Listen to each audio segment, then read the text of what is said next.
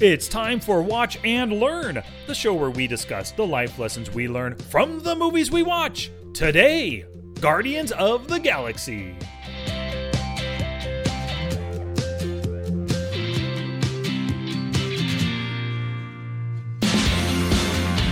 Hey, hey, movie maniacs! My name is Sky, and I'm joined once again by my brother Dusty. What is going on, Dust?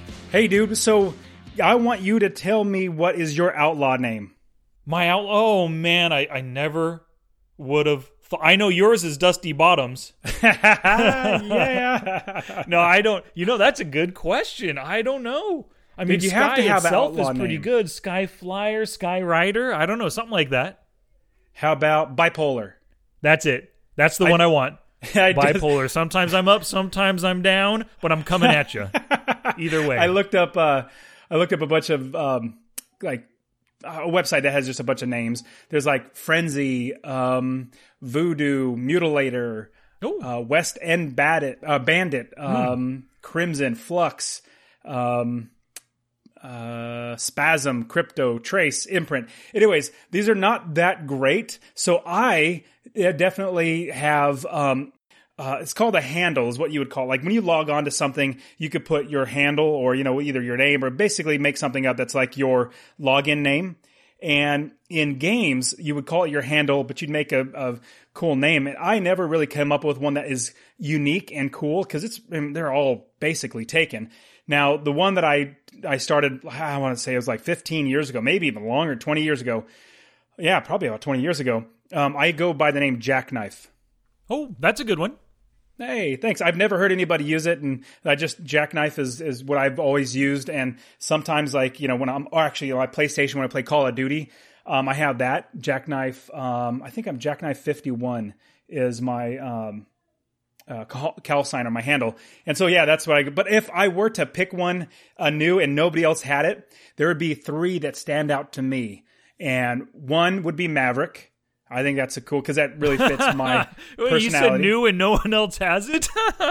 If if oh, if. was- oh yeah, no, no, I'm not saying that this is all, if new. you choose nobody- Maverick, you're gonna have to be Maverick eight nine seven three four. I think add a couple extra digits because there's that many people that use it. Yep. But yeah, so if if it's there wasn't a basketball team, if there wasn't a movie, if like everything wasn't about Maverick, you know, I I would really I think Maverick's a really cool name. Another one is Rogue. Obviously, there's a female Rogue in in uh, X Men, but Rogue in general. I like that that term. It's the the thinking of being like an outlaw. Um, another one would be Renegade. So those are some pretty awesome um, outlaw names that I I would probably go with. But since Jackknife, I've never really seen anybody with Jackknife. It's probably going to be that one. Um, but uh, yeah. So what do you think? Uh, I I like that idea, jackknife. If if I go through your scenario and like this had never been created, I think my perfect outlaw name would be uh, Chun Li. Chun Li. You're not Chinese. And It doesn't matter, dude. I'm Chun Li. no one would mess with Chun Li, right? That's true. That's Yep. true. The the was it the hurricane kick or something like that? Yeah, something like that. Yeah, yeah, yeah, yeah, yeah, yeah. yeah There you go. fast kick. Yep. Anyway, good. So, cool beans. We've we've uh, decided our new screen names. Mine is Chun Li, and you are Jackknife. awesome. Sweet. So, anyway, let's get to this movie. Yeah, we don't have a name as cool as Star Lord. How can you be that cool with your name? But man, I am telling you, last week you and I both selected this as our uh, number one recommendation for anybody who hasn't seen the MCU. And then watching it again, uh, Guardians of the Galaxy Part 1, of course, we're talking about from 2014. I would still wholeheartedly recommend this to anybody. This is probably in my top five, one of my top five movies of all time as well. I would I I don't know about top five, but it is super enjoyable. I can watch it over and over again. I would say probably in the top ten for me. Oh, wow. And I know Good. we yeah we did an episode where we went through them. I don't know. I think we were thinking of like the '80s or '90s movies. You know, um, Well, there was so- childhood movies. child that's what it was and so if i were to think of any movie to watch it'd probably be guardians of the galaxy just because you know the characters are so great and same thing like basically with the entire mcu you have everything wrapped up in one. You know you have thanos you have the infinity stones you have the guardians of the galaxy you have space you have earth like you have just everything all wrapped in one. And the writing is so awesome. And apparently James Gunn, who's the director, he was the writer, but he, um, he also had somebody else that was writing with him. But he's like the main writer on both one and two, and the director as well. And so he's brought back on to number, part three, which is probably going to be sometime in 2020, maybe 2021, when um, he, uh, the DC's Suicide Squad gets you know wrapped up. Um, then he'll be on this. But he is a great, great director and writer. But here's one thing that I was thinking. Who, um, you know, is it um, who directed Grinch? Was it Mi- is it Michael Howard? His last name's Howard. What's his first name?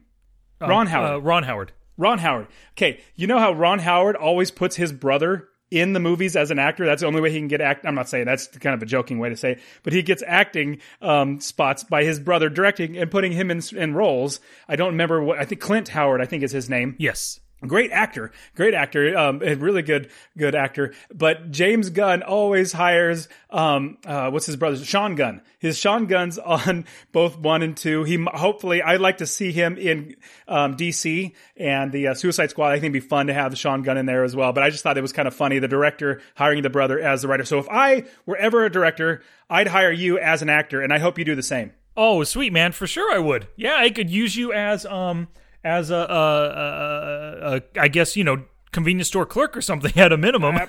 Absolutely. I yeah. I could definitely do that. I could put my hands up like I'm getting robbed easily. That's that's yep. that I can I can I don't need to worry about acting classes to be able to do that. Yeah, yeah, and you had mentioned that. Uh, yeah, he used Sean Gunn for parts one and two. He also put Sean Gunn in the Belko Experiment, which is pretty fun movie. But you had mentioned to me a long time ago that every movie that Sean Gunn has ever done has also starred our very own Yondu or Michael Rooker in it as well.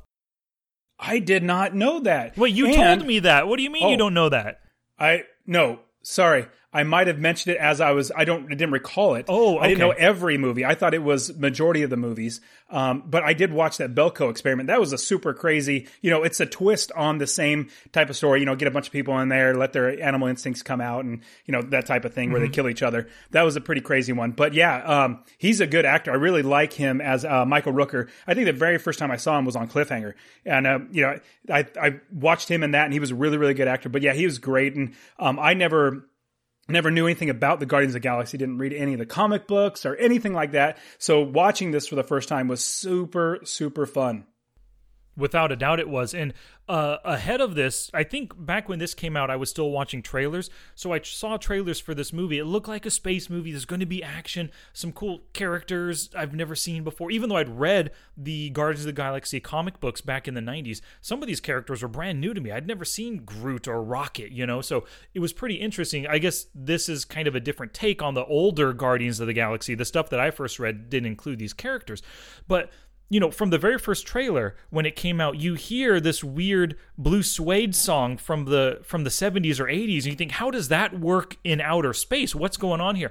And it's just such an interesting way to that James Gunn had of putting this character, or yeah, this character who was born in the 80s, grew up in the 80s, and now this music is a part of this futuristic space opera. It was just an incredible addition to the movie and a really good way to ground it. And I think it really brought audiences in because, well, it was a it was a great movie. First off, just the story, the characters, and everything, like you had said, but also. Um, uh, the music just makes you enjoy movies so much more. And one of the things I really liked about this movie is how the music throughout, it's not just like background music or just scene like uh, it's just not a part of the part of the music but actually all the songs are part of the story. You know the characters are constantly listening to this music and it fits in perfectly and it ties in really well with the movie.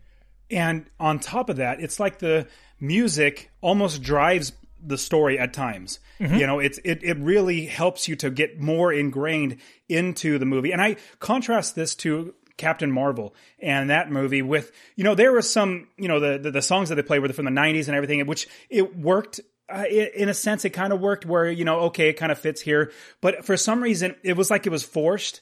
But when you have Guardians of the Galaxy and Guardians of the Galaxy 2, maybe just the way they do it or how it's, I'm not sure what it is. Maybe if some one of the listeners can kind of clarify how, like, what I'm actually trying to portray or, you know, express. Um, it just doesn't necessarily fit as well as Guardians of the Galaxy. Like it's a driving force in the movie is are these songs and not just like a background noise. It's a driving force. And so I thoroughly, thoroughly appreciate that. And obviously I enjoy those types of songs or these songs when I hear them. Like blue, you said blue suede, it's blue swede, like EED, um, blue swede. Oh, is gotcha. how it's pronounced. Yeah. Um, but yeah, um, Hooked on a Feelings, great song. Um, cha- uh, uh, what was the other ones, um, in this one? I was, cause I just watched Guardians of the Galaxy 2 too. So they kind of, kind of uh, blend together. But yeah, the songs are super awesome. They really drive the story and James Gunn picks these songs specifically for specific scenes as he's writing the movie, which makes it so much more powerful. And one thing that really got me was I this was when I, I was still watching trailers, which now you and I don't um, watch trailers anymore. And so when I watched the trailer, I um, uh, get these songs come up, and it's like, oh wow, these these songs are cool. But what's great is in the movie, the songs don't come up at the time that you expect them. You know, they're different times. And so it's like watching it anew. So they, Marvel does a really good job and Disney in this scenario with MCU at hiding a lot of things or like try, trying to make you not know everything about the movie before you watch it. Yeah, I agree with you there. And their their trailers so far, um, not so far, but they've improved over time. And you're right, especially with the Endgame trailer. Watching it after the fact, the first trailer doesn't tell you anything about what's going to happen in the movie, which I loved it. But it gets you super primed for it. But even though the Endgame trailer didn't really give away anything, I'm I'm not going to go forward and start watching movie trailers now. You know. Oh, absolutely not. Like like you and I know only when it's a movie that either I will never see or I ah, should I see it, I'll watch the trailer then. Other than that, if I know I'm going to watch it, I don't watch the trailer. Yeah, true dat. So what I really like to do is I go and watch not watch, but read um, on IMDb all the little trivia things and the things that happen in the behind the scenes. Things like Dave Batista, he was so excited. He's one that played D- Drax the Destroyer. He was so excited that he got to be a part of the Marvel comic book role that he actually broke down overjoyed and was actually tearing up. So he was so uh, like so excited. He also prepared with an acting coach, so he was that excited about it. And things like um, Vin Diesel, I had no idea. Vin Diesel, uh, well, I did know that he was Groot's voice, which was pretty cool. Um, he did the language of I am Groot in like seven, no, like six different languages, like Mandarin, Spanish, Portuguese, German, and French and Russian as well, because they wanted, it's at no point in having him, you know, come in, just say I'm Groot a thousand times and, you know, call it a day. Well, just have him do it in the other languages too. And so um, they did that. Let's see. Oh, um, wait, wait, wait. So does that mean when they released it to a Mandarin audience or whatever, they actually, you know, put his Mandarin I am Groot in?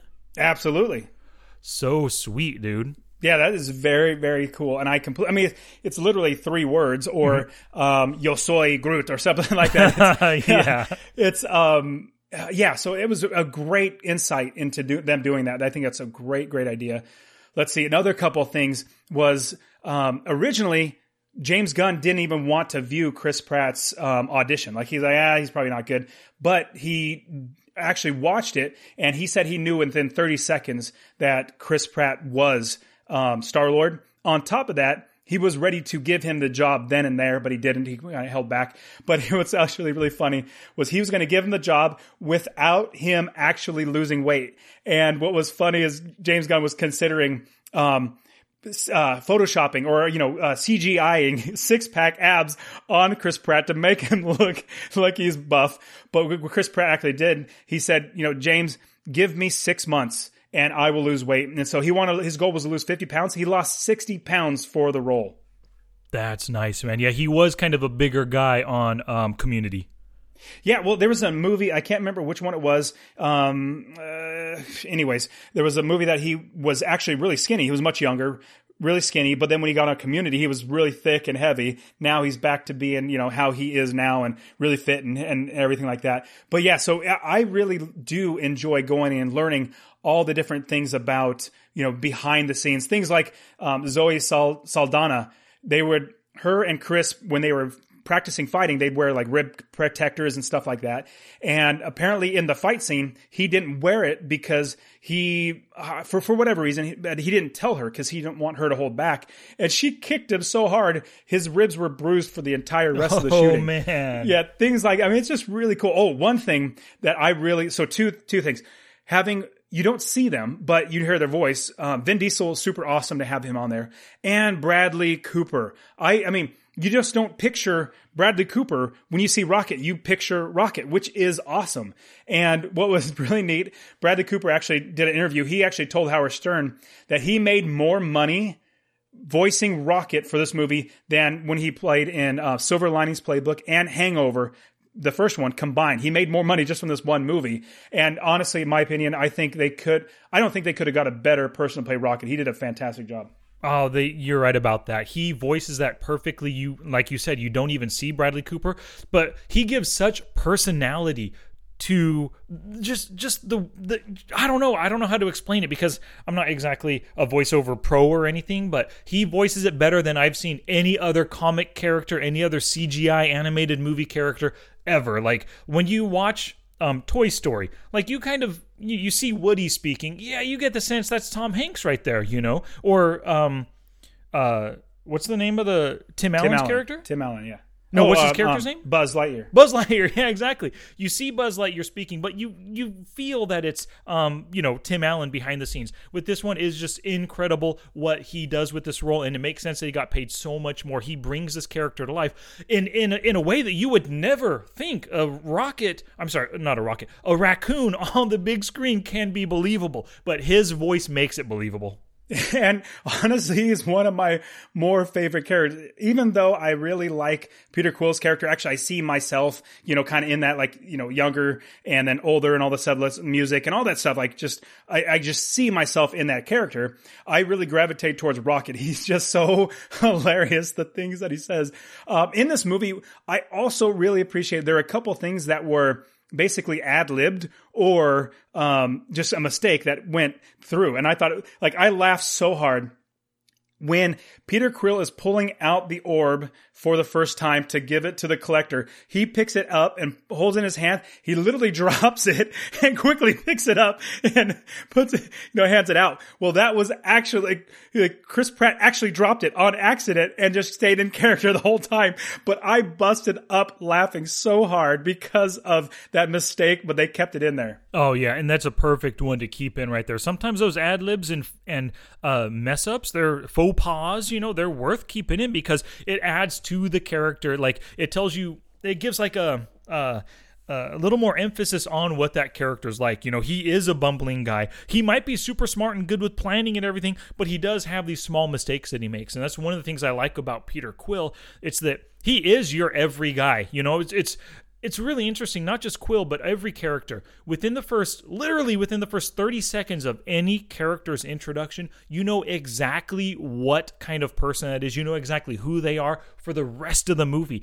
And no character at any time, like if you can imagine Captain Marvel, when you see Brie Larson and her character, you kind of don't really get a sense of what she's like. You know, what is she into? What does she want? What are her goals? But for these character, this, characters in this movie, James Gunn wrote them perfectly, and I love it. I agree. The the last thing I'll give you is that Star Lord's line when they're inside the ship and um, Zoe Saldana uh, Gamora says, "Your ship is filthy or is disgusting." when he says, "If I had a black light, this place would look like a Jackson Pollock painting," that was actually ad libbed by Chris Pratt. Like he made that up on the fly, and so I I think it was great that he left it in there. Uh, without a doubt, he is he's a good comedic presence too. Not just in this movie, but any movie that he's ever been in um, that I've seen him in. Very good comedic presence. I love him. And you were mentioning about Rocket, and one of my favorite scenes is when when Drax is uh, just got defeated by Ronan, and then Rocket says, "Oh boo hoo hoo, my wife and child are dead." He just he tells it as it is, and then you see Groot's reaction, like, "Oh, obviously, I mean, nobody would ever say something like that. That's as mean as something can say, as, as some." As anything I'm sorry, that's as mean as anybody could ever get. But then Rocket goes on to say, yeah, everybody's got dead people. That's no reason to get more people killed. But he uses that honesty to really drive home the point that you screwed up Drax and because of you our our our group is torn up we lost the stone and people almost died or lots of people did die you know and I I just love how how Rocket is straightforward like that it's he says things that I would want to say but I never could say exactly. He says the things that I'm thinking. it's so Mm-hmm. awesome. The 100%. things that I don't say. Now, the storyline from beginning to end, it flows so well. I really, really enjoy from beginning to end. You know, you see basically his origin story, Peter Quill's origin story in a, you know, quick two seconds. It's really, really quick, but you pick it up really, really well in the development of the story the- of the entire like how the the team got to get in a team but like they call themselves a family now it is just really really clever and really really well done Oh, without a doubt it is. And one of the things you said origin story, I don't I don't really see this as an origin story for any one character. You see it's an origin story for a group of characters, a brand new team, a brand new family as eventually um, Drax calls them in Guardians of the Galaxy number 2. Um, but they're becoming a family in this one. So like you said, you, you don't I don't think you need to see origins for all of these characters. We don't need to see Quill growing up on Yondu's ship with other Ravagers to get a sense of who he is. I mean, in these brief snippets, like I said earlier, within the first 30 seconds, you know everything about these characters. And they give you quick origins on all of them. I mean, maybe you don't understand Groot's character, where he came from, and how he hooked up with Rocket, but I mean, you see what turned Drax into this destroyer. He was probably already a warrior for his group or tribe or whatever his people, whatever they were. But then this, uh, because he explains how Ronan killed his family, that's what sent him on this mission. So that's why Drax is now the destroyer. A short origin, but it makes sense. And and they do the same thing with Peter Quill. I mean, he lost his mom, so obviously now he grew up with the Ravagers and Yondu, and it's going to make him the person that he is. And and I yeah, I think it's more of an origin story for a family, you know. I, I yeah, I agree. Now, there, if there's one origin story out of all of them that I would love to see is Rocket and Groot, like the way they came together. Yes. I think like you know you you kind of um, cast them in you know Rocket being a rac- raccoon and taken apart, torn back together, and all that sort of stuff, and then Groot at the same time growing up, and then how they meet. I think that would be a super awesome. Uh, as long as James Gunn is writing or a part of the writing and directing, I think that would be fantastic.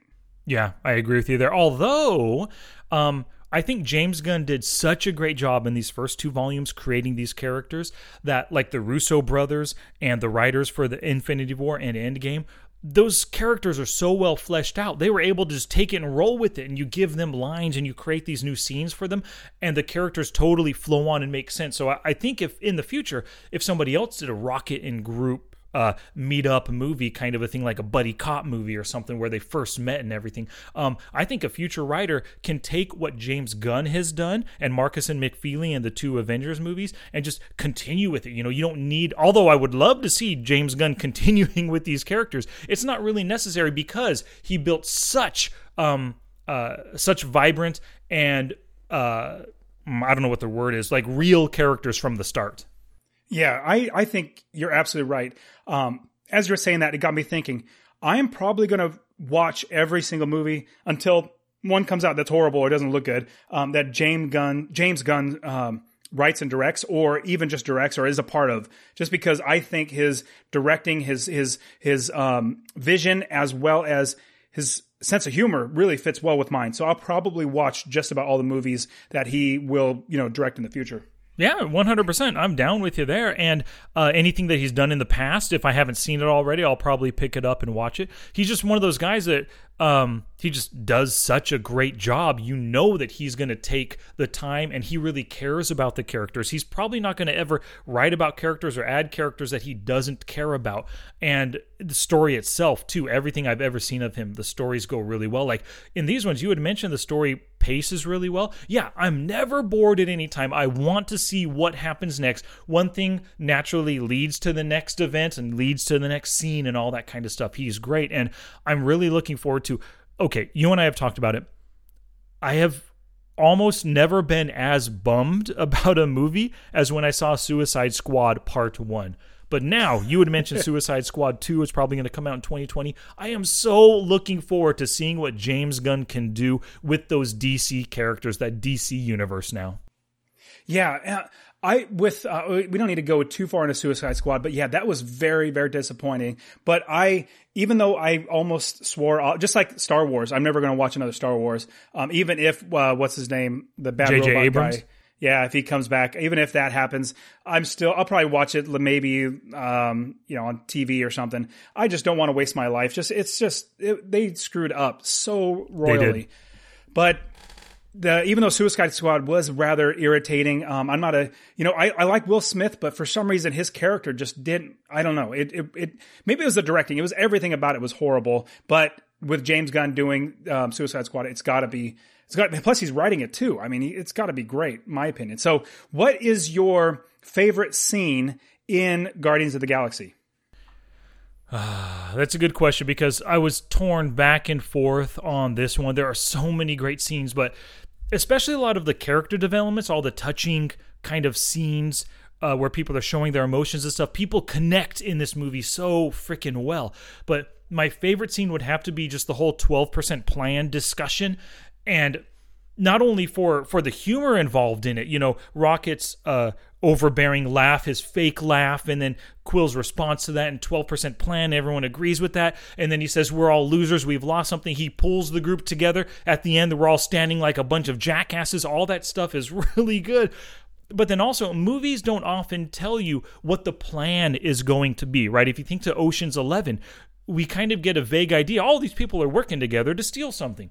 And then the plan doesn't come in. Uh, you don't see the plan until the very end. Well, this movie, during that 12% discussion, they lay out the plan. The movie actually follows exactly according to this plan. It doesn't work, so they have to do plan B. And I just really love the 12% plan discussion because of that. I thought that was super. Obviously, it has Rocket in there, which is really hard for me to pick a favorite scene that doesn't have Rocket. These mm-hmm. things like, "Oh, you're making me beat up grass," you know, yes. it's just just so brilliant writing. Like, who thinks of this stuff? And it is so good. Now, I would have to say my favorite scene is the not the opening scene, but the scene where you have the adult Peter Quill on Morag from that to the very very end where he's actually in the ship. So when he's doing all that dancing like it's just it was awesome i really i've i've always liked so a lot of these songs i've always liked because i've always liked um 70s songs um songs from the 70s and stuff like that classic rock. And so when they're playing come and get your love like i might know this song. This song's fantastic. And you know he's dancing to it which i want pause that quick thought about the scene going to I loved um, Endgame, Avengers Endgame, where they actually show what it would be like without hearing the music and him singing on his own. He just looks like a jackass dancing around some rocks, you know. It looks brilliant. Yeah, yeah. That, I mean, that was a good, good scene. I loved that. That was super cool. Um, that's a creative, creative writer doing that. But going back to Morag, everything about it from beginning to end, him dancing, going around, him, him stealing it, him fighting against, um, I can't remember his name, um, guy from the Gladiator. Um, um yeah, J- Djimon Hounsou. I can't remember there his, name, his character's yes. name offhand. Yeah, um, really, really cool. And he's saying, "Hey, it's my outlaw name." And who? I was like, "Yeah, that's so." Awesome. That's such a great, like, writing in their joke. Like, you might know me by Star Lord. He's all, who? And it's just, it was great. And then at the very end, when he finally rights the ship. You know, the ship's falling because it got hit by the water and all that sort of stuff. It's falling. And then all of a sudden there's a lady popping up out of the middle of the ship. So Peter, he's all, hey, hey, uh, he forgets her name. Number one, he's all, and uh, uh Bereet, uh, I'm to be honest with you. I forgot you were there. yes. so funny. oh man, I loved it too. You're right about that. Forgetting that she was even there. So, like I said, like that initial scene right there, it was a couple minutes long, but you know everything you need to know about Quill. Like he has he can be a boy scout and and you know improvise when the bad thing happens or like i guess navy or marines might be the improvisers. But like um, he can improvise when the bad stuff happens so all of a sudden he's attacked by korath i just remembered his name and then his goons you know he's able to escape from them. And then at the same time you know that he's a womanizer like he's got these lady friends but he doesn't really think much of them as well. So all of the stuff that you need to know about quill it happens in that very first scene. You're right about that. It's a great scene yeah. What did you think about when they went to nowhere? Did you like the whole um, everything about going to nowhere and then leaving and all that sort of stuff? Ooh, yeah. I mean, I'm from from the sound of your question, it's like a loaded question. You're you're asking me something for a reason right here. I know you have some idea, but I really liked the whole nowhere scene. I, I really enjoyed how they went to go meet the collector. Um, I do have um. Uh, I guess a lesson learned from the whole scene in the cantina before they meet the collector. But overall, I thought it was a great scene. I thought it was a good introduction to Nowhere, and I like how later on in Infinity War we revisit Nowhere. Um, and also Nowhere is where um, after Thor Part Two, they bring the uh, what is it reality stone there for him to keep so it's pretty cool how this is our first look into this place where uh, it's it's a very important stone related place for us you know yeah, and I'm not saying I don't like it. I actually really I think it's a good um, ebb and flow in the story, and I really really like that. The one thing I think I think I it's a little maybe it's just the the character, but the collector, um, Benicio del Toro, I think he did a good job. But man, it, for some reason, maybe because he's he's a little Weasley, um, you know, type of like a criminal esque type of guy. Um, just everything about that it was just creepy to me, and maybe that's why it just kind of doesn't sit the best. But everything about it was great. I think it was just about the collector, not Knowhere. I think Knowhere was fun. I think when they were flying around and in the ships and then destroying the um, you know the bad guy ships with the ship all that stuff was really, really cool. But I think it was just the collector. Man, that collector's um, character is just, oh man, I want to punch him in the face. Oh, absolutely. He's a bad guy. He doesn't care about anything or anybody except for what he has. I mean, he obviously had some woman locked up there that was his slave before. So, you know, that woman that was cleaning the stuff, she's obviously a slave. She's not there because she wants to be. She's there because he paid for her at some point, you know. So, this is obviously a super bad guy. But when you're dealing with billions of credits, credits for one small object, you're going to deal with somebody bad. Nobody's going to, no good person's going to pay you billions of credits for one power stone like that, you know? And it was funny. He was literally reaching in his drawer to pay him, like yeah. grabbing the credits out of there. Out of it was like he was going to pull out some kind of like flash drive that had, um, you know, five hundred thousand um, uh, Bitcoin on it or something. You know? So I got one more scene. Obviously, I, I, really like all the scenes, even the the dance off to save the world. Like, ooh, child, yes. like, it's just so good. Loved all that, but I really, uh, it kind of struck me, and I was like, oh wow, that is super awesome. Is when they went to um, kill, uh, kill, no, the kiln. No, is it the kiln? Is that what it's yeah, called? Yeah, the, the kiln, the prison. Yeah, they go to the kiln and they're getting all obviously the um, song with um, uh, Blue Swede. That song when they was playing that was really really fun to see. But I loved when you have the big guy that's already in the prison say, "Oh, check out the new meat," and you mm-hmm. see Groot walking right up, just look at him, and then stick his fingers up his nose and then grow him into his brain. I was like dude, this is awesome. And then you get Rocket. All right, everybody, listen up. This one here is our super awesome. That's what they say in prison. You know, you can find the biggest, baddest guy, beat the crap out of him, so you can be the top dog. But I, I know I would never do that. Like I would be scared. Well, but, we saw um, that same thing in Deadpool too. You know. Yes, exactly. Fire Fist wanted to do that, and it didn't work out so well. I didn't. Well, maybe it did work out well because he found the biggest guy, and instead of fighting against him, he befriended him. So uh, it kind of worked out for him. Yeah, yeah, it kind of did. And so I loved that. That was just like a shock. Like, oh wow, Groot's destroying this dude, and then everybody else is like, oh, we're staying away from him. Yep. So, what was your Monday morning quarterback? Okay, my Monday morning quarterback. I thought for for myself, I think it's pretty darn good right here. Um, Skip. Okay, so it, it was in the same scene that you're talking about in the kiln, right? They are in the little control room. I don't know what you call it. And then all of a sudden, these guys come with rocket launchers, and the lead guy says, Okay, fire number one, fire number two. No, no, no. Skip firing one at a time. These guys are a threat. They're in your control room obviously we know now after the fact that they can control the gravity, they can fly that thing around. Freaking fire all of your rockets at one time and just kill them. That is brilliant. And there, there's a term for that. So instead of, you know, fire on my command, it's fire at will. Like yes. whenever oh, you're ready, you fire. Just keep firing until like until the threat is removed. Exactly. Just keep firing. Just keep going until it's gone. But that's a great, great Monday morning quarterback. They definitely would have defeated them, or you know, would have blown up, and they would have got to him. Yep. Um. So I did not actually have a Monday morning quarterback, but yours was actually really, really good. I like that one a lot. But as I was going through the entire movie, I, I find that it's hard for me to find Monday morning quarterbacks when it's a well written story, and I just go That's along with true. it. I really enjoy it. That's a It's good. really that's a good observation right there. I love that. I do think though yours is perfect because that is one that you know the good guys apparently they're the good guys the, the prison guards, but that was just dumb. I'm like, why in the world is he saying fire on my command? Like why? Like th- there's literally no reason to do that. But oh well. So that was something that was a good Monday morning quarterback. So good job. Yeah, yeah. And I want to know. I hope you don't choose the same one as mine. What is your movie prop that you would love to own from this movie? For me, it's the entire Peter Quill Star Lord's outfit with the the mask and the blasters, all Good that choice. combined. Yeah. Yeah, I love that. Mine is um at the very end they're going through their plan. Yondu's ship gets shot down and he crashes and you finally get to see his arrow in action. I would love to have his fin along with the arrow. And one of the things that, you know, my boys and I, we love uh, watching The Walking Dead and zombie movies and that kind of thing.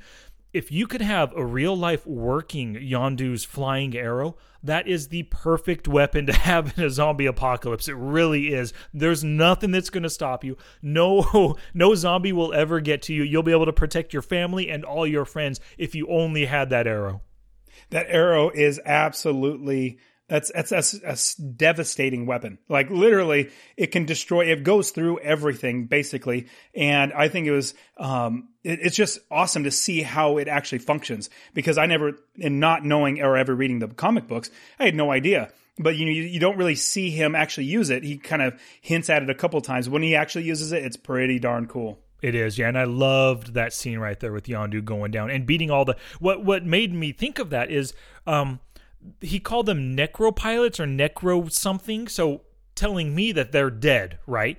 Um, uh, when I'm saying he, um, what's the bad guy's name? Ronan. Yeah, Ronan said, uh, you know, necromancers com- commence Operation Immolation, and they started dive bombing. So they're already dead. It just made me think, hey, if they're already dead, they're basically exo- like zombies. But that thing went through them and took them all out. I, I loved it right there. So, um, and I love your choice of Quill's entire outfit. That's a really good one as well because it's so like that mask. It's so iconic now. I mean, you see anything with big red eyes, you're probably going to think about Peter Quill and the Guardians. You know. Yeah, absolutely. Yeah, man, awesome. So, um, we'll, maybe we'll get to some other stuff about the movie, but let's get to some lessons learned. My first lesson learned is know your audience. And if you remember in the uh, in the prison, Peter was trying to talk talk to Drax and convince him to leave Gamora alive. And he, you know, pulls his finger along his throat. And Drax and his people are so literal that he wasn't actually able to communicate well with Drax. So basically, in life and in the movies, of course, know your audience, know who you're communicating with, and use terms and phrases and words and gestures maybe that they're going to understand so that they can pick up on what you're putting down. Good point. That's a great a great lesson. Um, I know if you're thinking about any job that has anything to do with sales, if you you're not selling the product, you're selling the person. You're selling them on what you're selling. Mm-hmm. And if you don't know how to do that, how to read the person, how to help them to come to the decision to make that purchase, then you you're not doing right. Like you're not you're not going to be a good salesman. That's just the bottom line. Absolutely. that goes right along with my lesson. I love it. Good. Okay. So my first one is um, I already said it earlier. That's one of the first things. Um, so it's not going to be one of them. But um, we need outlaw names. Like that's what we need. So that's a lesson. Is get an outlaw Yep. name. I am Um, now Chun Li. There. You, so my first lesson is always have a plan, even if it's only twelve percent of a plan. Always have a plan because you can figure out the rest as you go. Totally. I love that right there. And and you're right. You can figure out the rest as you go. They enacted their plan. It didn't work. And like I said earlier, plan B, dance off, baby. And it worked. exactly. Exactly. Yep. And So- that's something that in um, Avengers Infinity War, Peter Quill says, yeah, see, not winging it is something that they don't do. Like they have to always wing it. Like with it, that's what we do. We may come up with a plan, but we'll wing it as we go. So I think that's great. That's how I, I love that. Totally, totally. Good pull right there. Uh, my second lesson is keep your personal business personal, especially around those who might not skip an order an opportunity for stealing billions of units. So I, I found it really awkward, and I would have never done this to talk about a payday worth billions of dollars in a cantina full of unsavory types, right? Absolutely. yeah, he's all he's all cool it down for just five or j- for the next few hours, and we'll get paid billions of units. Rocket, and why would you tell? oh my god, in a in a in a room full of unsavory people who'd probably I, willingly kill you for a thousand units. You know, I thought the exact same thing. Like, look, dude, look at all the people around you. Oh, so I did come up with another Monday morning quarterback, um, or a Monday morning quarterback, as you mentioned it. Um, it's easily the collector should not have left it open. The um, uh, the orb should have closed it and not had any, you know, just sitting out. He should have closed it. But then again, you don't foresee his um, uh, slave coming up and taking it. Yeah, you're you're right crazy. about that. But what happens? Like, let's say you were a lord in a manor back in England, right? You have servants, you have butlers and stuff. When it's time to talk business, you send them out of the room, and it's oh, just yeah. you and your business partners. You know, so at a minimum, I agree with you. Close that puppy up. But a different option would have been to send your slave girl to go clean your office, you know, so that she's not around while you're talking shop with important people. She doesn't need to be there. Yep. Absolutely right. Exactly.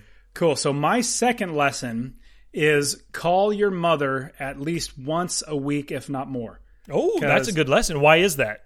Yeah, because life is uh, basically just goes away. Life's fleeting. It'll it'll eventually go away. It's a proven fact. One hundred percent of the people die, and everybody's going to die. And when you have uh, watching Peter Quill's mom die, and you know our our mom died of cancer. I think it was twenty fourteen, and it.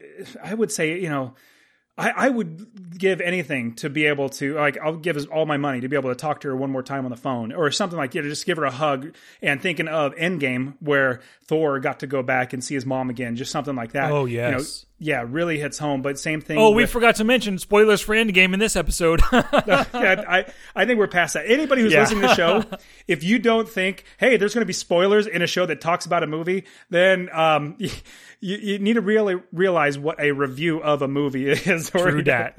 So, um, but yeah, so call your mom at least once a week. I have some friends who, um, whenever they mention anything, oh, you know, I had to talk to my mom and she talked forever and all blah blah blah. It's like, hey man, I'm telling you cherish that time. I know it might be a little irritating, um, but call her and talk to her as much as possible. You absolutely knew that because once they're gone, you can't, and it's going to be rough. So yes, call them at least once a week. I love that lesson, dude. And you're right. You and I, uh, we have firsthand experience with that. So you're 100% right about that. Oh, that reminds me, I got to call dad.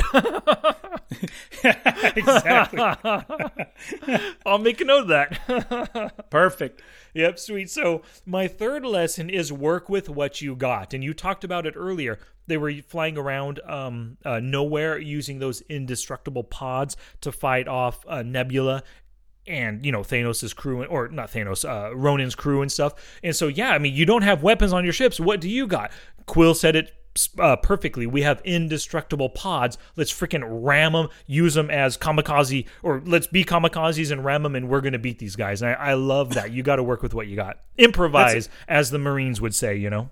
Yeah, that's an absolute awesome lesson. And the exact, uh, just about the exact same one. I worded a little differently than I have for my number three. So my number three is always think outside the box. There Going you go. along just with you. And that was my same thinking was, you know, you're just running away from them but how can you be offensive and think outside the box? Hey, these things are indestructible. We can run into them. And so, yes, always be thinking outside the box. Always be a, a rebel. Always being able to, you know, look at, hey, I'm I'm not following orders just like everybody else. Like I am my own person. I'll figure it out on my own. Just being honestly, being an American kind of gives us a leg up because that's what Amer- we're we're we're a, a country full, full, of outlaws. You know, Billy the Kid and all that stuff. And so that's where we come from. So yeah, absolutely, always think outside the box. Oh, I love that lesson. That is such a good freaking lesson. I agree with you one hundred percent there.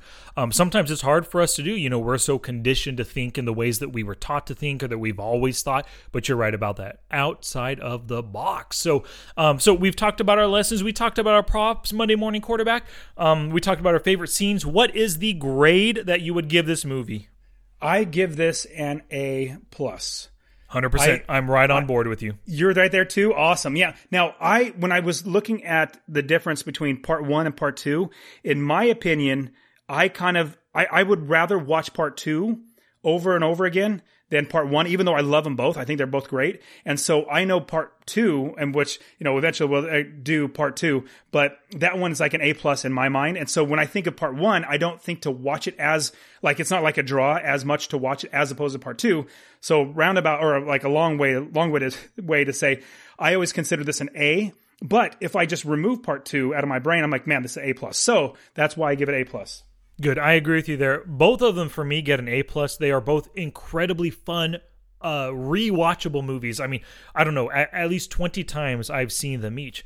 Um, so I definitely give this an A plus. But you know, one of the things. So we had talked about last week. What one movie would you recommend to somebody who has never seen the MCU to watch? And it's Guardians, of course. I agree with that, and I also I also gave it a little more, a little bit more thought. If somebody wants to watch Endgame right now and they've never seen any MCU, I think they really only need three movies to watch. It's Guardians of the Galaxy, and the reason for that is, like you said earlier, they introduce all of the stones. They tell you how powerful all of the stones are. They tell you that nobody's been able to hold all the stones, and they introduce Thanos in this movie as well, right? If you watch Guardians of the Galaxy, then you watch Endgame, you're not an idiot if you've never seen the MCU. You've just chosen not to watch them. You know who Captain America is. You know who Thor is. You know Hulk. You know um, Iron Man. You know all that stuff. So you can literally go from watching this movie, learning about the stones, learning about the Th- learning about Thanos, learning about Gamora and Nebula. Then you go to Infinity War. Then you watch Endgame. I guarantee that is a perfect trio of movies for anybody new to the MCU. That's a great point. I I can't disagree that at all. I think you hit, hit it nail right on the nail. That's yep. that's great. Cool beans. Thanks for agreeing with you. Hey, thanks for agreeing with me. And I got to say that I agree with me as well. You know. Yes, yes. Um, so, so do I. Yes. A, a, few other things just about this movie. I really liked the whole first scene, last scene. Um, a lot of times movies do this, right? They they have a, a, a, an end scene that kind of goes back to the very first scene of the movie. So if you think about Lost, Lost did seven full or six full seasons.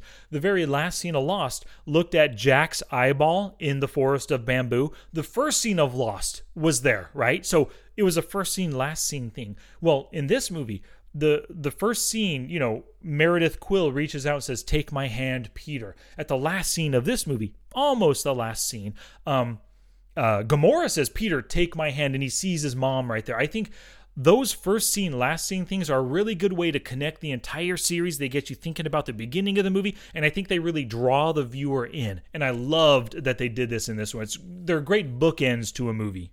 That's a great point. Yeah, I absolutely agree with that, and and that's something that um, really, like you said, draws you in, and it helps you. It like brings it full circle, which everybody loves. Not not necessarily a conclusion, but closure. And it's like, wow, this is closure. closure like, that's the word. Yeah, yeah, yeah, they absolutely love that. So it's a great, great um, uh, storytelling. Um, what would you call it? Like uh, progression, or you know, just a plot point or something to put in there. Yeah. Really, really cool. So totally, good. Yeah, man. good idea. Hey, I have a question for you we know that Yondu loves Quill. Spoiler for part two, obviously.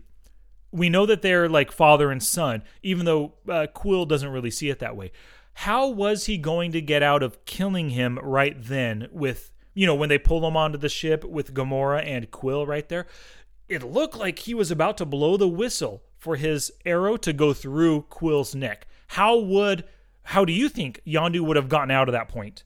So now that I know Yondu's feelings for him, that, that it's totally different. Um, but at the time, I had no clue. I thought Yondu was definitely like a bad dude, and you know, just uh, the leader of of a bad gang. And you think of um, other movies where you have a bad group of people, well, the leader will kill anybody. Like he'll literally kill the the first mate or you know whoever just because oh he looked at me wrong or whatever. But we didn't know anything about Yondu, so in watching that the very first time, I thought he was going to kill him. Like I just thought that's what it was. Now looking back at his feelings and everything, I have no idea. What do you think?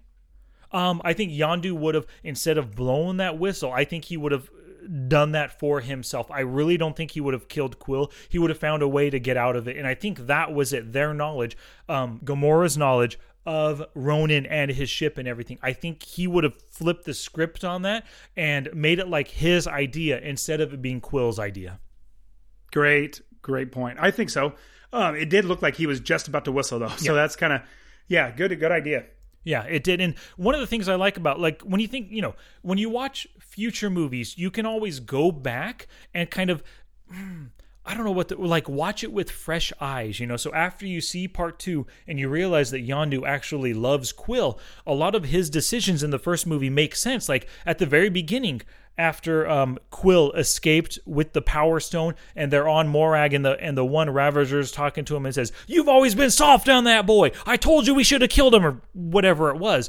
Now it makes sense, right? That he's soft on him because he sees him like his own son. Um, and so it's really fun, like after Endgame, especially. I have not gone back and watched the first Avengers yet. Spoiler alert for everybody, of course. But it would be cool to go back and watch Avengers with the idea that the Avengers returned to this time and had a separate mission apart from just defeating the Chitauri, you know? Yeah, yeah, that's a good good thought, and that's something something with um, Endgame that I thought was really really enjoyable. Was you reminisce on many many past movies. It's it, that was really a good storytelling ability, and it really helps you draw in the rest of the like the previous ten years. Oh, without a doubt. And one of the things I liked about Endgame, not to get too far away from Guardians, but it kind of made me think back and make me want to rewatch Thor Part Two. The whole idea that. Oh yeah you know, yeah, they're back there. His mother's there the day that she dies and all that stuff. Makes me want to go back and watch it again. Are you going to go back and watch it? I probably will. My kids have been asking for it over and over. I'm like, why do you want to watch part two? It wasn't that good. But they say, no, we want to watch part two again. I'm like, oh, I'm gonna guess I'm gonna have to. Cool. Sounds good. Yeah, I'm down to watch it. Um, uh, let me see. I'm looking at my list here. One last thing. Um, Da, da, da, we already talked about the dance off, and I love the dance off as well. It's so smart, um, you know, distracting him for just that moment so he can use the Hadron Enforcer again um, to, to remove him from the Power Stone. But one last thing I want to talk about um, is the Guardians of the Galaxy will return. That's the final uh, final shot before I think it was the final shot before we see the credits start to roll. And it's so interesting to think that they knew before audience even audiences even saw this movie, they knew that the Guardians would be such a big hit that they were super confident. They knew they had a winner. They knew the Guardians would return. Not just that, you know, it, it played a bigger role in the whole Infinity Saga, but obviously, if this movie did not strike a chord, I bet they would not have made a part two and a part three. Uh, you know, upcoming part three. But it, it I just I just thought it was so cool that they had the confidence in watching this movie through the editing process, through the creation process. They knew they would have a hit on their hands. Yeah, I think so. And you know, what's the worst case scenario? They just never do it. You know, that's could be the worst case scenario. And you still have it written on the the um, original screen. Yeah, coming up. But when I'm looking at the budget was 170 million dollars. The opening weekend made 94 million gross USA to right now so far is 333 million, and the cumulative gross worldwide is 775,000 or sorry million dollars. So they made what seven uh, six times their money. That's just great. They did, they did, but that's not even thinking about the ancillary stuff. You know, all the different toys, the Lego oh, toys man. as yes. well. And then when you think about it, this movie obviously led into part two, which even made more money, right? So yeah, this movie was successful, but it it spawned an entire bigger thing. People love seeing them in the Avengers movies as well. So you know, part three is going to be uh, part two. Uh, I I don't yeah, part two. I'm looking at IMDb was eight point six. Oh, I'm sorry. $860 million. I guarantee part three, by the time it comes out, people will be even more in love with the Guardians. Part three will be a billion dollar movie. I would agree with that. I yeah. absolutely agree with that. Awesome, man. So I think I talked about everything else. Oh, one last thing. I really like Stan Lee Stanley's little cameo um, in this movie, the Class A preverb. it was pretty cool. And what I think about, I've never heard the word preverb before, but like pervert, you could think preverb might mean like he's going for somebody way younger than his age, you know, pre, previous kind of a thing. I really yeah. like that old cameo there. yeah, he's always great. Not it'll be a bummer to not see him in there, but maybe they might do some CGI to get him in there. I don't know, but yeah, it's a bummer that he's not going to be in anymore. Yeah, we might see in future movies. We'll just have a picture on a screen on a computer desk on a little frame somewhere. Stan Lee's face here and there. When it makes sense, they'll put him in. You know. Yeah, definitely. Yeah, cool. beans. So, uh, before we conclude this puppy, anything we failed to mention? No, there's so many more things we can talk about it, but I think we we did great. Absolutely cool beans. So this movie was my choice. What are we going to learn from next week, Dust? So I know eventually we're going to do Guardians of the Galaxy 2. Um, I love that movie, so we're going to have to do it. But we have a super awesome movie coming out. I love part one and part two. They were super awesome. And plus, it's got one of the greatest actors of all time, Keanu Reeves. You Yes! know, Bill and Ted's. Exactly. So John Wick part three, Parabellum, I think that's what it's called, or pro- something like that. Yes. So, so John Wick Part Three is coming out, and I want to go. I'll probably go the very first day that it opens up and watch it because I really love seeing Keanu Reeves kick butt, and he's 50 years old and he's still doing it. It's super awesome. Yeah, man, it's amazing. You know, just the other day you sent me a video link of his Trigun perform. I, I can't think of is that what it's called? Trigun or three, Three gun? gun, three gun, yeah. three gun performance and we'll you know in next week's episode we'll put this video up but it's amazing seeing him in training and or I guess it's kind of training, but actually using the three different guns, going through an entire obstacle course and nailing these targets left and right. I mean, this guy puts in the work off screen and it, it makes sense because he he delivers it on screen so well. Well, it, it translates great because he is he's not like an expert, but he's very very proficient, and it can. You, I personally, because I love, um, I love shooting, I love firearms, I love being, you know, being around, I love hunting, and so when I see movies where people are just like nowhere near knowing anything about firearms, I'm like, couldn't the choreo, not choreographer, like the stunt guy, couldn't he tell him how to actually hold the gun right or something like that? But you see like everything that I saw him doing in John Wick 2, I was like, dude, that is so right on. Like that's special forces type stuff that he's doing. It's super awesome. It is, man. It's so realistic for somebody like me who has hardly ever held a gun, hardly ever fired a gun, never gone through training. This movie or these set of movies are so much more realistic than anything out there. So I'm super glad you picked John Wick 3 for next week. I'm looking forward to it. Yes, let's do it.